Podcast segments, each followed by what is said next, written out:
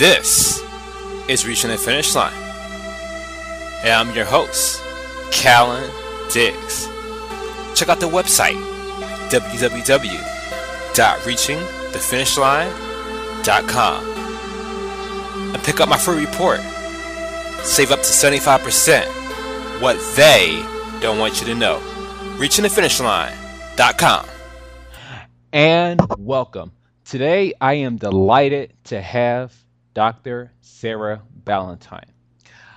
Sarah is the New York Times best-selling author of The Paleo Approach, as well as she authored uh, a cookbook called The Paleo Approach Cookbook, and her new book she has out now is called The Healing Kitchen. I took this opportunity to have Sarah on because uh, one thing that I know that a lot of entrepreneurs have is unfortunately health problems. You know, a lot of times, you know, as entrepreneurs, we're working uh, 10, 12, 14, even 16 hour days. And sometimes it's hard to be uh, kind of cognizant of our health. And many entrepreneurs have autoimmune diseases, uh, which is what we're going to talk about with Sarah in depth, but they're not even aware of these autoimmune diseases. So, Sarah, welcome. Thank you so much for having me. A big portion of the audience, they're trying to get their businesses started. Um, you know, they're, they're putting a lot of hours in, as, as any startup. They're putting in 14, 16 uh, hours a day trying to trying to get their uh, business off the ground, trying to get venture capital. But one thing that holds them back is the health. And that's one thing I want to talk to you about, being that uh, you're a doctor. Uh, I want to kind of start off with, uh, for me, uh, I would say generally, you know, you know, I am a healthy person, but anytime, as you talked about uh, very, uh, very well in your book, how, how the importance of stress plays a role in your in your health, it can really change things around. Uh, for me, uh, I, I didn't notice I had an autoimmune condition until um, after working so many uh, uh, 12 to 14 hour days as an entrepreneur, trying to get capital and all that things. You know, suddenly I just broke down, and I had this like this huge uh, like knot in my stomach, and I was I, didn't know what I, I just initially thought maybe hey maybe it's acid reflux, and then it went from one day to a week, and I was like well maybe this is GERD, and, and I didn't realize that I realized until I, I, got my blood test done that was something you know much more serious. You know, definitely classify as an autoimmune uh, mm-hmm. disorder, but that kind of reflects on uh, you know the things that you highlight about the importance of you know managing your stress uh, more efficiently, uh, so that way you know even when you consume healthy foods, your body is uh, is is able to uh, operate optimally. Let's talk about that, Sarah. Let's talk about sure. these chronic illnesses and these autoimmune diseases, the rising epidemic, and and how a diet like AIP can be a solution.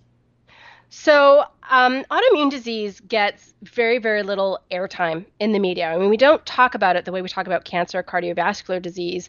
Meanwhile, there's about uh, double the number of autoimmune disease sufferers in America compared to people affected by cardiovascular disease, and about four times as many as people who are affected by cancer. Um, it's about one in five of us.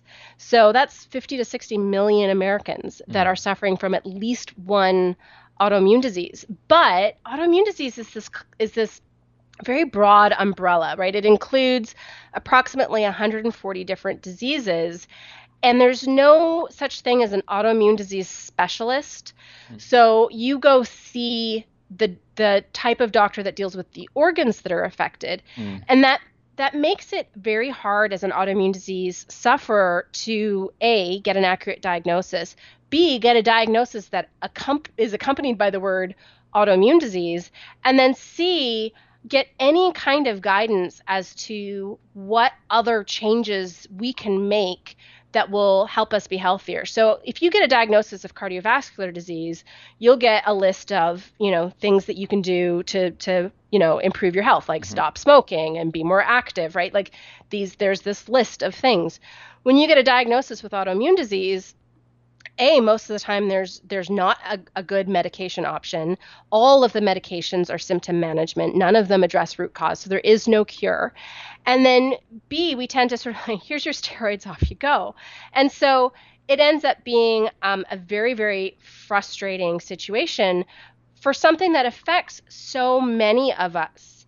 It's really sad that there aren't better resources, there isn't better information, and that there's not better recognition of not just how this group of diseases impacts quality of life, but also, you know, on a, on a more um, practical, a policy type level, how much autoimmune disease costs our country between, you know, the the medical bills um, for for you know various aspects of diagnosis, follow up, uh, flares, treatments, hospital stays, and how much it costs in terms of days missed from work, right? Inability to to maintain our jobs. Mm-hmm. And so there's a there's a whole pile of different things going on here. So one is increasing awareness of autoimmune disease. Mm-hmm. Two is increasing education in terms of what we can do to give our bodies the best situation in order to to be healthy despite our conditions mm-hmm. and then see it as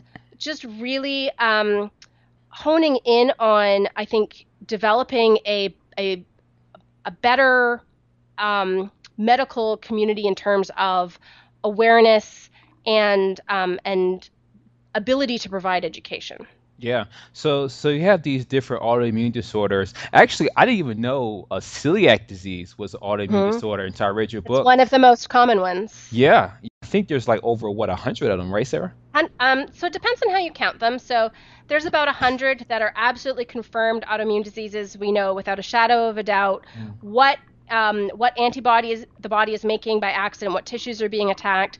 There's about another 40 or so where we're pretty sure they're autoimmune. Mm-hmm. There's some there's some you know details left to figure out, but you know if it looks like a duck and it quacks like a duck, chances are good it's an autoimmune disease. Mm-hmm. Um, and then there's still another collection of a couple dozen diseases that we see things in common with autoimmune disease, but we're not sure, or we see are the diseases that are frequently comorbid with autoimmune disease. So things like fibromyalgia, mm-hmm. it's not considered an autoimmune disease, but we see it incredibly commonly mm-hmm. in conjunction, right, in the same person who, as a person who has autoimmune disease.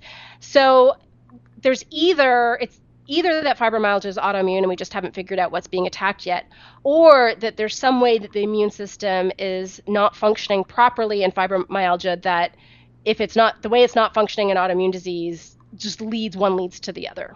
And then it's tricky too, Sarah, because some autoimmune disorders they have the same symptoms, and then sometimes hmm. those symptoms are vague or there may be no symptoms at all. So it's like uh, uh, many times, you know, people they have like these intermittent problems, and they think, oh, you know, it's just a it's just a bad day for my body, and it could really be a problem, um, but they're not aware of it. You know, often people that you know they go years and years, you know, they may get a basic checkup, but they don't actually get these uh, these more uh, thorough tests to see, you know, how their levels are doing. That's some, that's something that uh, that you advocate for, as far as people uh, get certain tests done uh, to make sure that their body is in optimal condition. Maybe you could talk about that. Maybe you could mm-hmm. talk about that. Maybe that could, maybe maybe how that can help someone maybe discover unknowingly that they may have an autoimmune disorder. So um, yeah, there's sort of I have like three different answers I want to give you all at the same time. So I'm going to try and put that together coherently. Okay. I want to talk to the the first point that you were mentioning about um, autoimmune diseases looking very similar to each other. There's certain symptoms that seem to span a huge number of autoimmune diseases, and they tend to be symptoms that we dismiss, right? So it's things like fatigue, um, joint pain, headaches, anxiety or depression, um, digestive dis- difficulties, um, and we tend to, you know, various skin problems, rashes. We tend to, we tend to go, oh well, you know, I'm just stressed, or yeah, I get headaches all the time, whatever you know, or oh, my joints hurt, I'm getting old, right? We have all mm-hmm. of these ways that we accept not feeling good and we just we just you know like ah oh, well whatever it's not like i can do anything about it and there's even diseases that are considered you know, diseases of old age, like rheumatoid arthritis, which is an autoimmune disease. Mm-hmm. We don't have to get arthritis just because we get old. It's just that those are people that it's taken longer for um, diet and lifestyle and toxin exposure and the genetic predisposition to catch up to them in the form of an autoimmune disease than some, you know, a, a young woman who's getting Hashimoto's thyroiditis at puberty. So it's it's we're so used to just saying, eh, you know, whatever. So I'm tired. I'm run down, mm-hmm. right? I'll just caffeinate myself, like whatever it is, right? We just we we self medicate. We take you know drink a couple glasses of wine to help us sleep at night because we're not sleeping well, and we drink three cups of coffee in the morning because we didn't sleep well last night, and now we're gonna stimulate ourselves, and we try to mask it, but it always catches up with us. So there are tests that we can do to understand what's happening in our bodies. But it's really important to also emphasize there's no one test mm-hmm. that tells you for sure if you have an autoimmune disease. And there's a huge collection of autoimmune diseases in which there is no test. Mm-hmm. Those autoimmune diseases are diagnosed purely based on the, the symptom pattern. And those diseases cannot be diagnosed until the disease gets bad enough that it's obvious. And that's mm. a horrible situation. So it's really important to kind of go like if you if you look at a list of of um, potential symptoms, right? If you have fatigue, muscle or joint pain, if you get headaches, if you have um, what's called brain fog, so you just don't feel like you're thinking very clearly or you have trouble focusing, um, any kind of digestive problem, any kind of skin problem, um, you know, uh, if you have resistance to weight loss, um, these are all all things that are should be little red flags and it doesn't mean that you for sure have an autoimmune disease but little things of i think i need to find a doctor who might do some more detailed testing um, and maybe that's your family doctor mm-hmm. maybe it means going and finding somebody with more of a functional medicine or integrative medicine specialty because they will tend to dig a little bit deeper mm-hmm. um, but there's certain tests that can be you know that are, are at least can indicate that something's going wrong. So um, the probably the most common one that's done to screen for autoimmune disease is called uh, ANA or anti-nuclear antibodies. Mm. Um, it's a type of antibody that our bodies will make against ourselves. If you have a positive ANA, you have autoimmune disease. If it's negative, though, you still might have it. So mm. it's one of those things that it can be instructive, but it's not the be all and end all. Um, looking at um, so various autoimmune diseases, for example, um, Hashimoto's thyroiditis, celiac disease, they have antibodies that are defined. So we know which antibodies are made and we can measure them in the blood. So there's certain, and unfortunately, some of the more common autoimmune diseases, we can test for that in the blood. Um, celiac disease is also tested by biopsy, so you can actually have no antibodies in your blood, but the biopsy will show that you have celiac disease. And then there's a, a variety of autoimmune diseases that are um, diagnosed based on uh, imaging, so like a, a, CT scan or an MRI. Mm. Um, not, some some can be diagnosed with a simple X-ray, but but usually it requires a higher higher um, higher uh, definition than that. Right. So I, I think I think that I think uh, you know just to, just to kind of underline what you're just saying, uh, it's very important for people to realize that getting an annual basic health checkup is not enough. They must go farther than that. A person, a person who has the occasional headache, oh, say, oh, I'm just tired, and, and they think that if they eat salad or, or, or, or, if they prepare meals a certain way, that overall they're a healthy person. And while, and while those things obviously can uh, assist you, uh, you know, the, the the best way to uh, recognize your state of health is to actually, uh, you know, uh, do what Sarah is, is, suggesting, is starting off with an ANA test and going a bit farther to see where you stand uh, in regards um, to your health. So um, as we as we uh, make, as we make the transition, I just want to take a moment to tell you about DreamHost. DreamHost.com is the award-winning web hosting service rated by PC Magazine. With their current rates and positive reviews, I couldn't think of a better company to recommend. You can get $10 off a one year hosting plan or $25 off a two year hosting plan when you use the promo code KALLEN, K A L L E N. DreamHost.com, PC's Magazine best web hosting service. Let's talk about when it comes to uh, the AIP protocol. Mm-hmm And when it comes to these other kind of uh, similar uh, varieties, like you have the GAPS diet, you have the what's, what's the other one, the SCD. CD, uh, yeah. Now, because because the thing about it, the thing about it, like I said, I, am with you. I'm with you, Sarah. I I recommend uh, this diet. You know, this is a great way to uh, reverse things and to see some relief. But you know, what about the person that says, I, I know she she's probably right, but it's too restrictive. Is there a bridge? Uh, is there like a bridge diet they can go to as they make their way to the AIP?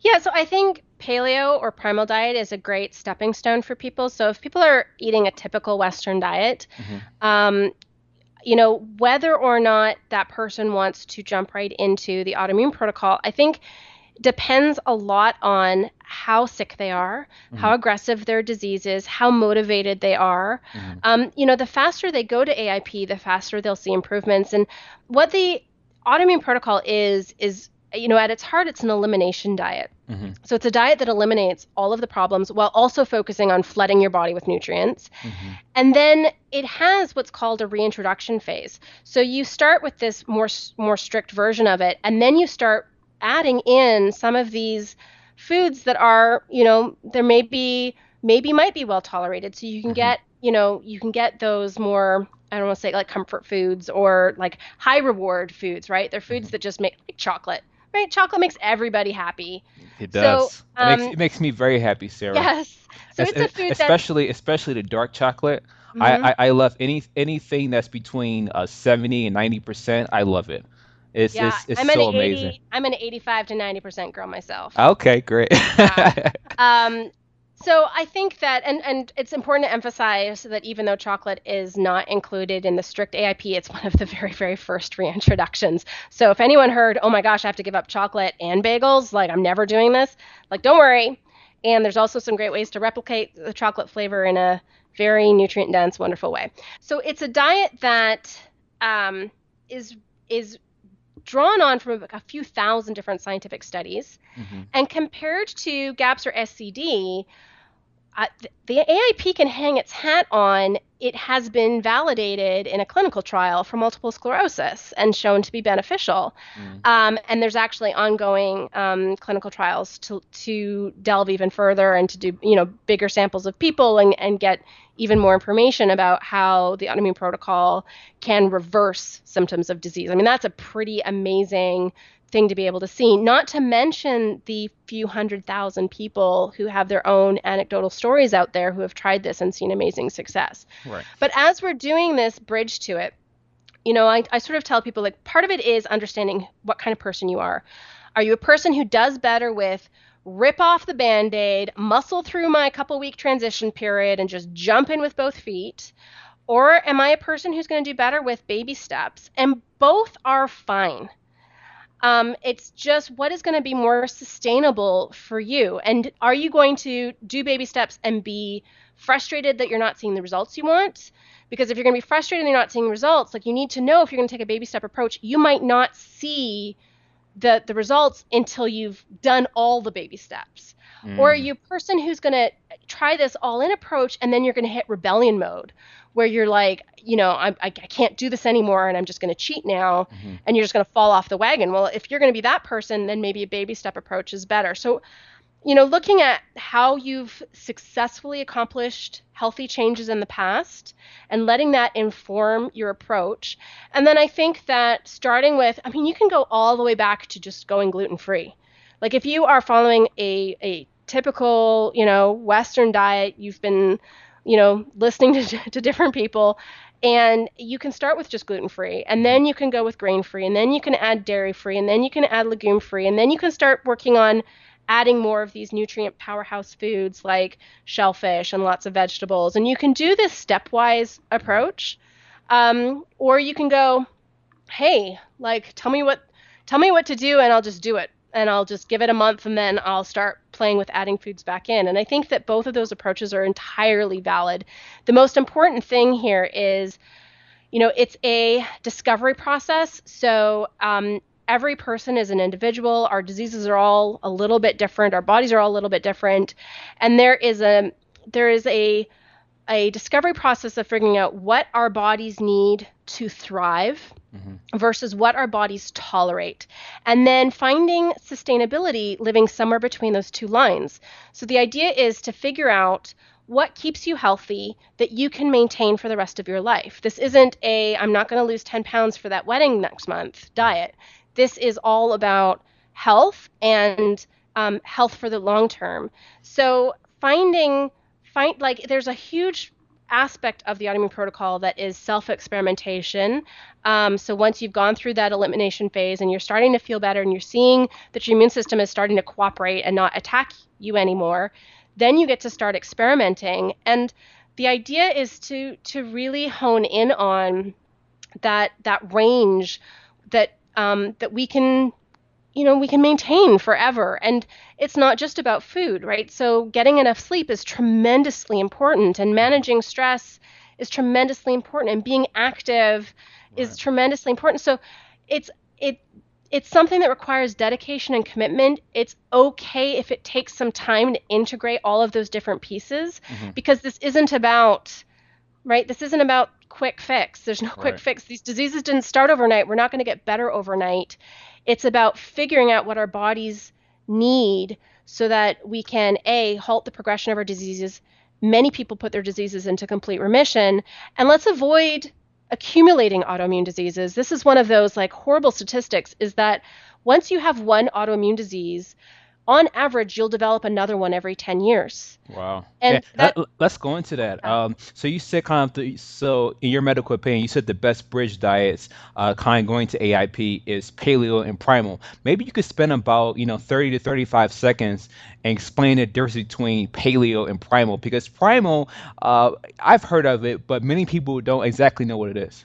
Yeah, so the difference is really that primal includes high quality dairy. I mean, that that's done. Period. Okay. It take 30 seconds. So some people would call that lacto paleo mm-hmm. um, so the, the variations of paleo. So paleo uh, is typically defined as no grains no dairy no legumes no refined oils no refined sugar no processed food chemicals.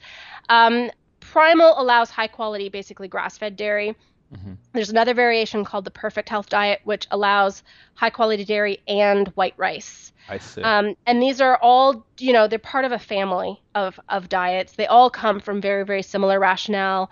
Um, and where the differences come from is very interestingly where the scientific literature is not really cut and dry. So I can come up with a really good argument why dairy is not a great food and a really good argument why high quality grass-fed dairy is a great food. Yeah, and I, and I get that. That's definitely yeah. Could, that's definitely another episode. Uh, I, I want to get to the questions because as uh, as I told you before, uh, have seven thousand of them. Yeah. Yeah, but we're going to cover as many as as we can. Let's do it. Uh, it starts with Siobhan. Uh, Siobhan says, uh, "Hi Sarah."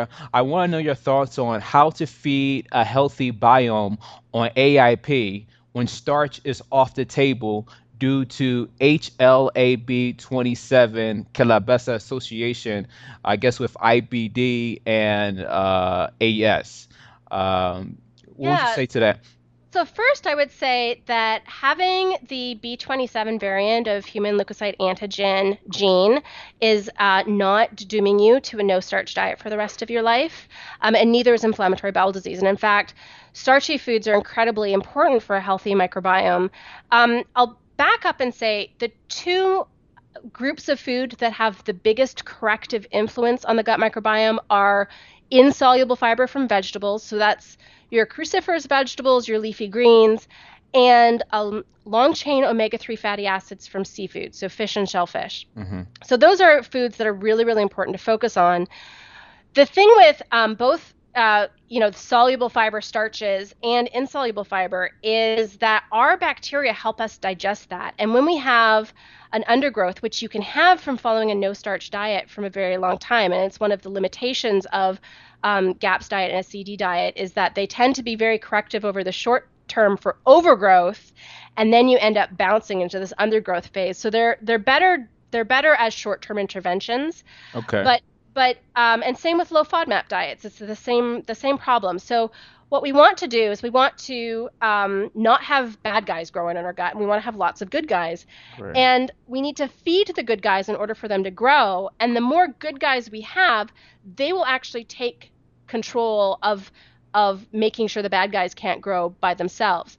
So part and, of that, and that's something, and that's something you talk more uh, in, in, your book, uh, mm. the Paleo Approach, which I definitely recommend people to get a copy. Uh, kind of going to the next question with Christina. Christina said, uh, "I know you talk a bit about." Uh, histamine on your show, uh, but she says it's a much more complex issue. Perhaps uh, uh, you can talk more about uh, healing with histamine as well as as well as mast cells issues. Actually, histamine is something I, I struggle with too. So I'll be happy if you could speak to that. Yeah. So histamine intolerance comes from when um, it can come from two things. So it can either come from our body's not degrading histamine properly. That typically is something that goes along with um, an unhealthy gut. So the cells that line our gut are the dominant cells in our body that produce the enzymes that degrade histamine. So if they're not healthy, they're not doing their job of degrading histamine. And then it can come from the other side of having the wrong types of bacteria growing our gut that produce too much histamine. Mm. And the, the standard protocol is to follow a low histamine version of a paleo diet or the autoimmune protocol. So avoiding an additional um, collection of foods. Unfortunately, some of them are really nutritious foods like fish tends to be high histamine. Mm-hmm. But um, and it's it's not a it doesn't have to be a complete avoidance it's just avoidance below symptom level so you can have a little bit of fish a lot of people find that very very fresh fish is fine or um, some canned fishes are fine so it um so it's basically there's a huge variation in the histamine content of even even one specific food because it's the histamine production in those foods is uh, related to handling. Mm-hmm. So if it hasn't been thoroughly chilled or stored for a very, very long time, those foods will have higher histamine content. So there's a part of this which is avoiding those foods. Then there's a part of it that is increasing um, or working on gut health, and so that we're able to get you know these production of these enzymes that degrade histamine. Um, there's a, uh, I guess, medium chain triglycerides. One of the fats from coconut oil has been shown to increase our ability to produce these enzymes. Um, but really, it's it's a it's a time and patience thing, and it's an extra complication that is no fun. Um, there are some functional medicine specialists that will give you one of these enzymes in tablet form to have with your meals, and some people find that that helps a lot. Um, but it really is. I mean, I know it's, it's simply said. Simply said, you know, everything takes time, and uh, you know, to, to listener Christina, I'm I'm definitely with you. Uh, I have the same problem. Um, so uh, again, it's just you have to find what works. Uh, for me, you know, I have I have weird reactions. Like for example, uh, pineapples, papaya is definitely high histamine, but I could tolerate pineapples much better than I could tolerate papaya. So it's just uh, it's just something you have to test. It requires patience, and hopefully, what Sarah added uh, is helpful. Um, this next question is from Duro.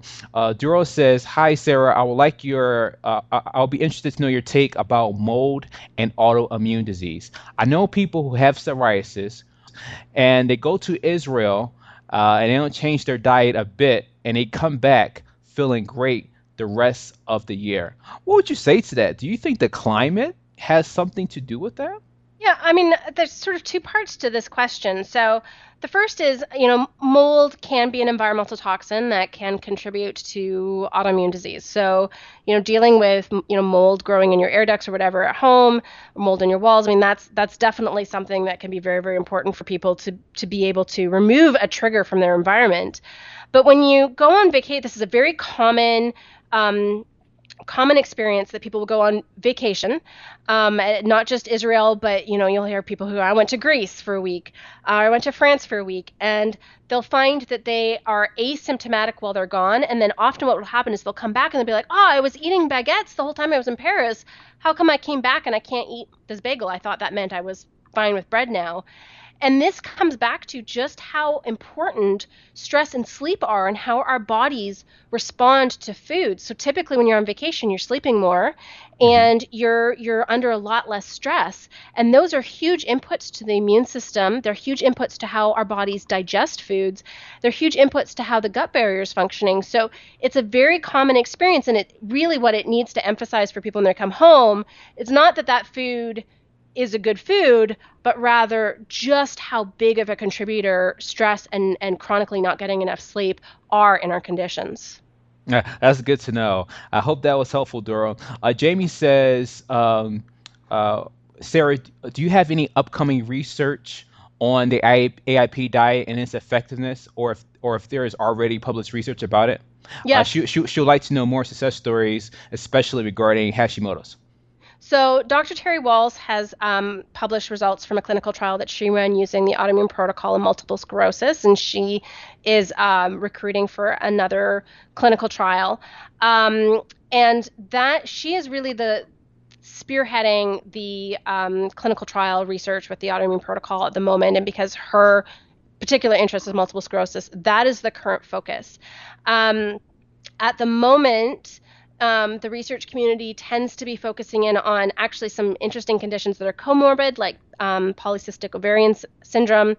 Um, but as far as I know, there is nobody running a clinical trial looking specifically at uh, rates with Hashimoto's thyroiditis. That being said, Hashimoto's thyroiditis being such a common autoimmune disease, there's probably more anecdotal stories out there of people using AIP for Hashis than there are any other um, autoimmune condition. Mm, mm, great.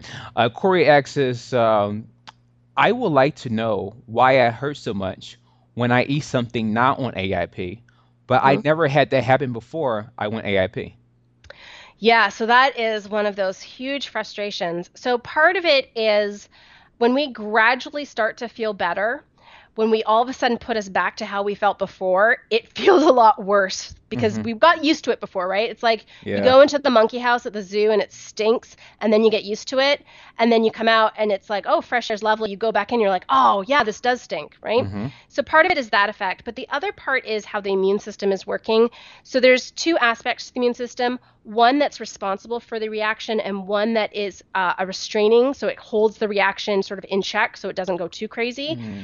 and the cells that are responsible for restraining a reaction to a food die off faster than the cells that cause the reaction. Mm-hmm. So when you've eliminated a food for a while, um, what happens when you eat that food again is your body still remembers that it wants to react to that food, but there's nothing restraining that system and holding it back so that the reaction is more violent. But that's actually the physiological mechanism that elimination diets are based on. That's why they are still the gold standard for diagnosing food sensitivities. Mm. And kind of going to that, this is kind of my own question to segue. Uh, I have to ask you this because uh, I, I, get so many I get so many answers from medical professionals, but I really trust uh, I really I really trust uh, your opinion and, and, and the work that you've been doing, and that is uh, would you say that it depends on the person as far as just going AI or just just just testing for food sensitivities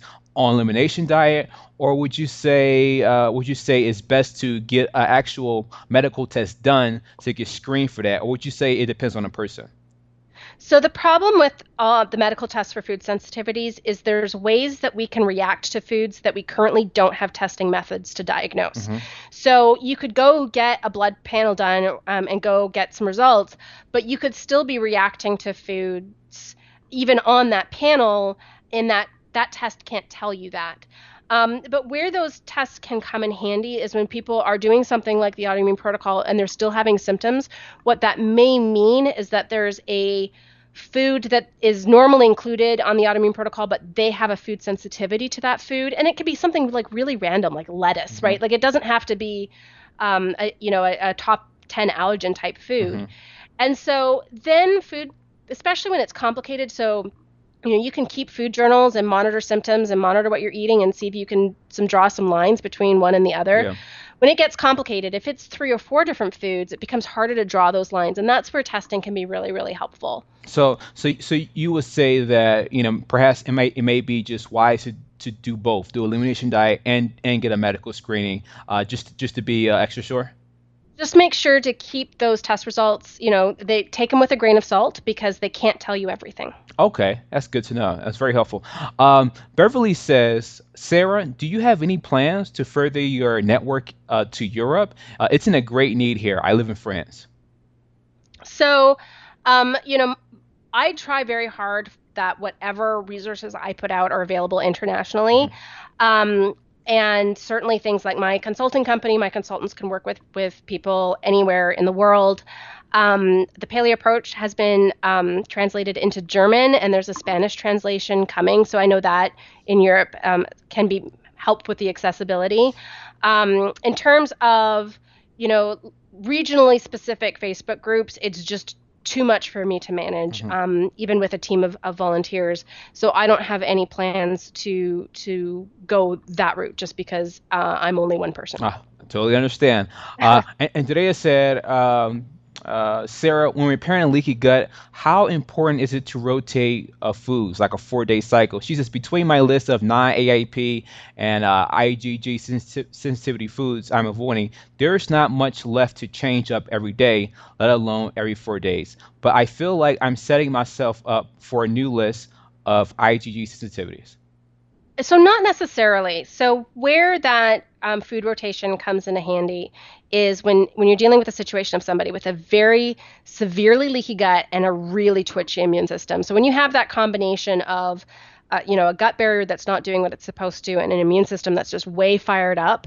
Those are people that tend to just develop new food sensitivities. You know, just uh, like with with basically no stimulation whatsoever. Mm-hmm. And when you, you are that person, it, then it becomes really important to do a food rotation, about a four day rotation, at least for a couple of months to give the immune system an opportunity to kind of figure itself out and the gut an opportunity to heal and it becomes part of you know getting to the to the finish line if you're not that person you know, most people can um, follow an autoimmune protocol and not worry about food rotation. I do want to emphasize how important it is to find variety even within additional, you know, problematic foods if you've got food you know came up on your food mm-hmm. sensitivity mm-hmm. panel variety is one of the most important concepts for making sure that we are getting that full complement of nutrients so still trying to, to put some effort towards that right uh, max asks uh, sarah how do i how do how do we know that the leaky gut is healed especially uh, when when when i have pro-